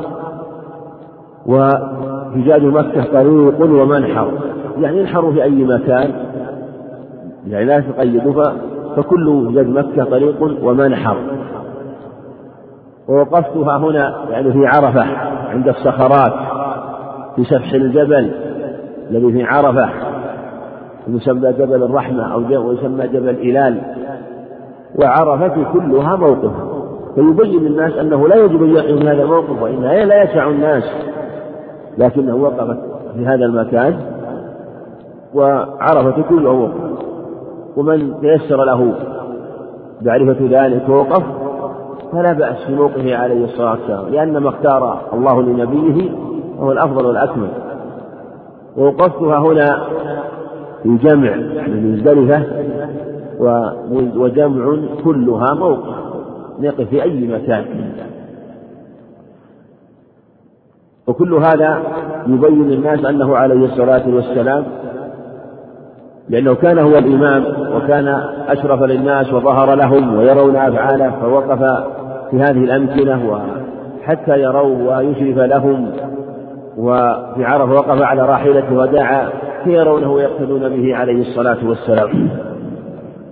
وعن عائشة رضي الله عنها أن النبي صلى الله عليه وسلم لما جاء مكة دخلها من أعلاها وخرج من أسفلها متفق عليه.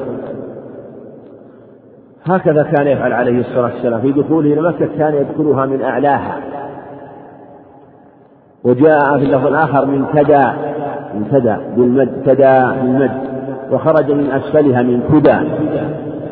وفيه ثلاث أماكن كدى وكدى وكدي. فدخل من كدى عليه الصلاة والسلام وخرج من كدى.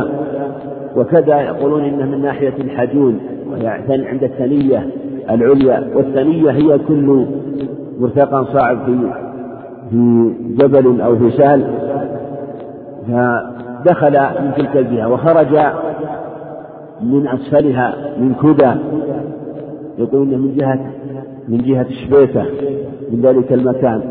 وهذه ودخوله عليه الصلاة والسلام هل هو دخل إليه قصدا وأنه دخل من هذا المكان وأن من جاء من مكة يقصد ويدخل من هذا أو أنه كان اتفق له وكان وكان الداخل في ذلك الوقت في ذلك الطريق أول ما يشرف له وأول ما يظهر له الحرم والكعبة؟ الله أعلم. فالمقصود أنه فيما يظهر الله أعلم أنه يشرع الابتداء به إذا تيسر ذلك. وهكذا كان كثير من الصحابة يفعل ذلك وأخبر أنه كان يفعل ذلك كعبد الله بن عمر. فكان يدخل من هذه الجهة ودخلها عام الفتح من هذه الجهة. وقال أبو سفيان لأبي العباس للعباس بن عبد المطلب لما دعا الإسلام قال لا لا أسلم حتى تطلع الخيل من هنا منها هنا. يقوله لما أراد النبي عليه دخول مكة فتح مكة. قال العباس ما هذا؟ استنكر يعني هذا. قال شيء طلع في قلبي. فجاء النبي عليه الصلاة والسلام إلى مكة فاتحا فسأل أبا بكر ماذا قال حسان؟ قال قال قال عدمت بنيتي إن لم تروها خبير النفع موعدها كداء فقال عليه الصلاة والسلام ادخلوها من حيث قال حسان. فدخلها مع أعلاها عليه الصلاة والسلام إشارة إلى علو الدين والله قد قد يكون لكن من ذلك إشارة إلى علو الدين وانتصاره حيث كان فرق بين خروجه منها لما خرج مهاجرا خرج خائفا عليه الصلاة والسلام مختفيا. ودخلها في يوم الفتح منصورا عزيزا كريما وكان عليه الصلاة والسلام دخلها بكل تواضع وطأطأ حتى إنه ليصيب مولك رحلة عليه الصلاة والسلام من تطامنه و وتواضعه عليه الصلاة والسلام تواضعا لربه وشكرا لحمد وشكرا له. وتحميدا له سبحانه وتعالى. هكذا كان يذكرها وهذا الدخول سواء كان في نسك أم ليس في نسك. وجاء في أنه في العمرة أنه دخلها في العمرة أنه دخلها من كدى من كدى وهذا إن ثبت الخبر يدل على أنه كان الأغلب من أحواله أن يدخلها هكذا وربما غير موضع دخوله عليه الصلاة والسلام. وهذا وهكذا كانت سنة عليه الصلاة والسلام أنه في مثل هذه الأمور أو في دخوله ربما غير الطريق كما أنه إذا كان في عيد خالف الطريق عليه الصلاة والسلام. كان يخالف الطريق ويذهب من طريق ويأتي من طريق آخر. وعن ابن عمر رضي الله عنهما أنه كان لا يقدم مكة إلا بات بذي طوى حتى يصبح ويغتسل ويذكر ذلك عن النبي صلى الله عليه وسلم متفق عليه. وفي هذا أنه عليه الصلاة والسلام كان يبيت بذي قوى ثبت هذا في الأخبار الصحيحة أيضا أنه لما دخل مكة بات بذي قوى يسمى بالزاهر وكان فيه بئر. وكان فيه بئر وكان يبيت عنده وكان يغتسل عليه الصلاة والسلام يبيت ثم لما أصبح اغتسل. وهذا الاغتسال لدخول مكة وهو مشروع وسنة لمن تيسر له أن من دخل مكة خاصة إذا كان دخوله في نسك في حج أو عمرة أنه يغتسل بدخوله مكة. فكما فعل ابن عمر رضي الله عنه. فإذا تيسر له مثلا في موضع في في ذهب وتيسر أن يغتسل في في أي مكان سواء كان في هذا الموضع أو في غيره فلا بأس. فقد اغتسل عليه الصلاة والسلام وكأن هذا الاغتسال بعد لما قد يكون حينما سار من ميقات ذي الحليفة وهي أيام مدة سبعة أيام على الرواحل. ولا شك أن هذه هذا يعني هذه هذه المسافة وهذه المدة ربما حصل ما حصل فيحتاج أن يتنظف. وهذا سنة قد يقال السنة مستقلة سواء تغير بدنه أم لم يتغير بدنه. وربما أن أن بعض الصحابة وقد يكون في الطريق اغتسلوا وتنظفوا. وقد ثبت في الحديث الصحيح من حديث أبي أيوب أن ابن عباس أرسل إلى أبي أيوب كيف كان النبي عليه الصلاة والسلام يغتسل إذا كان محرما مما اختلفوا بعض الناس.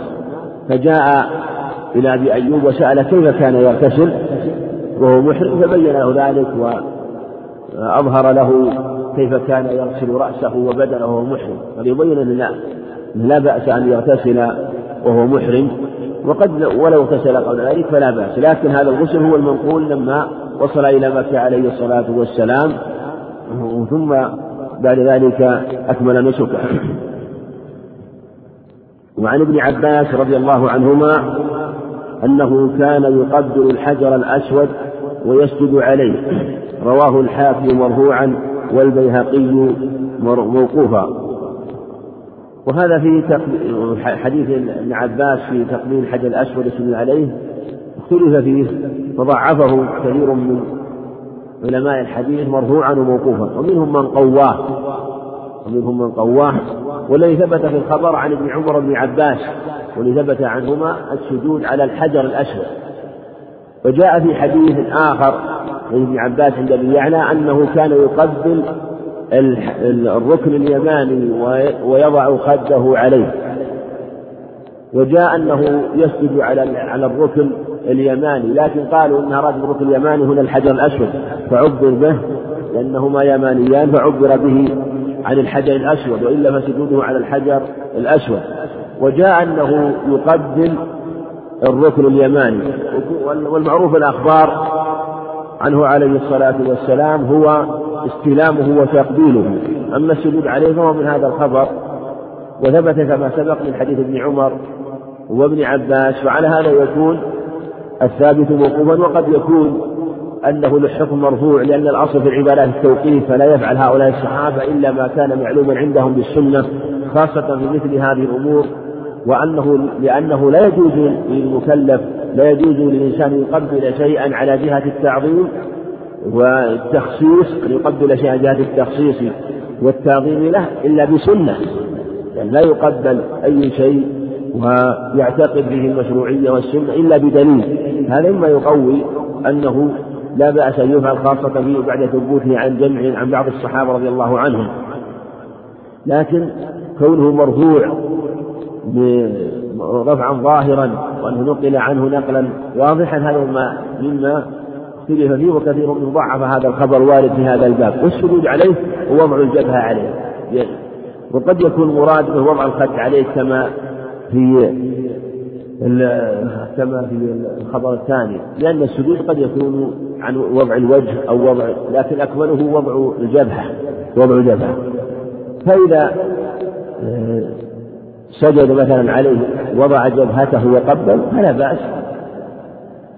وقد يكون السجود أثناء التقبيل يقبل ويسجد. يقبل ويسجد. وسيأتي في الأخبار بعد ذلك ذكر مسح الركنين. وعنه رضي الله عنه يعني عن ابن عباس قال أمرهم النبي صلى الله عليه وسلم أن يرملوا ثلاثة أشواط ويمشوا ما بين الركنين متفق عليه. وعن ابن عمر رضي الله عنهما أنه كان إذا طاف بالبيت الطواف الأول خب ثلاثا ومشى أربعا. وفي رواية رأيت رسول الله صلى الله عليه وسلم إذا طاف في الحج أو العمرة أول ما يقدم فإنه يسعى ثلاثة أطواف بالبيت ويمشي أربعة متفق عليه. وهذا هو السنة كما ثبت في الخبر من حديث ابن عمر من حديث ابن عباس أنه يسن لمن طاف الطواف الأول وهو طواف القدوم أو طواف الأول وهو الركن للعمرة أنه إذا أراد الطواف فإن عليه أن يرمل أن يرمل ثلاثة أشواط أن يرمل الرمل ثلاثة أشواط من الحجر إلى الحجر. الرمل وهو الإسراع مع مقاربة الخطى أنه يمشي ويسعى وهو الخبث ليس كالإسراع الشديد ولا مشي بل يمد في خطوه ويسرع قليلا مع مقاربة الخطى ويكون في حز للمنافي إشارة إلى القوة والنشاط وإحياء السنة التي فعلها عليه الصلاة والسلام. في فيمشي من الحجر إلى الحجر ثلاث مرات ثلاثة أشواط. هذا هو السنة. مع كشف المناكب كما سيأتي والاطباع. وهذا الخبب والرمل ثبت من سنته عليه الصلاة والسلام في عمرة القضية وفي غزوة وفي وفي حجة الوداع. فثبت في عمرة القضية لما أنه صالح كفار قريش عام الحديبية أن يدخلها من قابل وأن يدخل معه بالسلاح وأن تكون السيوف في القراب يعني في في أغمدتها في جنودها. فدخل عليه الصلاة والسلام هو وأصحابه وقد كانوا متعبين وقد أصاب بعضهم ما أصابهم. فدخلوا مكة. فلما دخلوا مكة تكلم بعض الكفار ورأوهم وهم في الحرم وكانوا يستندون إلى الكعبة في الحجر كانوا في الحجر وكان صناديد وكان بعض كفار قريش في ذلك الموضع فقالوا إنهم وهنتهم ثم يضرب يعني أضعفت قوتهم ووهنتهم فسمعها الرسول عليه الصلاة والسلام وأصحابه فأمرهم أن يرملوا ما بين الحجر إلى الحجر فرملوا ما بين الحجر إلى الحجر فأمرهم أن يرملوا وكان أمرهم إذا كانوا بين الركنين بين الركن بين الحجر الأسود والركن اليماني أن يمشوا لأنهم ربما اشتد عليهم ويرتاحوا بين الركنين لأنهم لا يرون لأن الكفار لا يرونهم فيما بين الركنين من جهة أنهم مختفون عنهم وأنهم مستندون إلى الكعبة في الحجر. فكانوا يرملون بين الركنين ويمشون يرملون بين في الأشواط الثلاثة ويرملون بين ويمشون بين الحجر الأسود والركن اليماني. هذا في عمرة القضية. فبعض أهل العلم قال إن المشروع هذا وهو الرمل والمشي بين الركنين. هذا نقل عن ابن عباس وعن جماعة. والأظهر والصواب أنه يشرع الرمل ما بين الحجر إلى الحجر. وهذا الذي ثبت في صحيح ابن عمر ومن حديث جابر عبد الله رضي الله عنهما أنه عليه الصلاة والسلام رمل من الحجر إلى الحجر.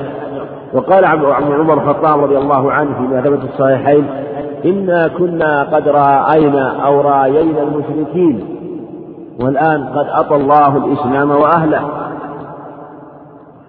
ثم جاء في الرواية الثانية أنه قال علامة الرمل وهز المناكب وقد أطى الإسلام وقد أطى الله الإسلام وأهله. إنما كنا رأينا المشركين ثم قال شيء عملناه مع النبي عليه الصلاة والسلام فلا ندعه وهذا هو الصواب كما ذكر رضي الله عنه أنه فعل عليه الصلاة والسلام في حجة الوداع ثم هو رمل من الحجر إلى الحجر.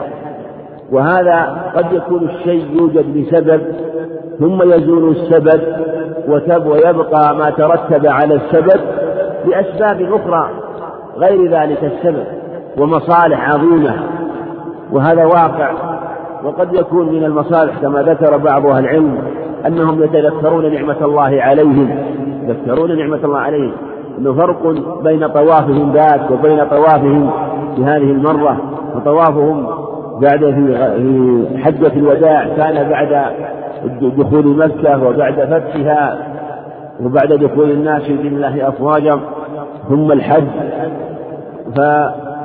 فكأنه فيه تذكر تلك النعمة وإظهار تلك النعمة فقد يزول السبب ويبقى مسببه وقد يكون له أسباب أخرى. منه هذا الرمل. فلهذا ما ليس هنا إلا التسبيب للشرع. هذا هو المشروع. بل الواجب تبقى من مادة هذا الشريط تتابعونها في الشريط الثالث والسلام عليكم ورحمة الله وبركاته.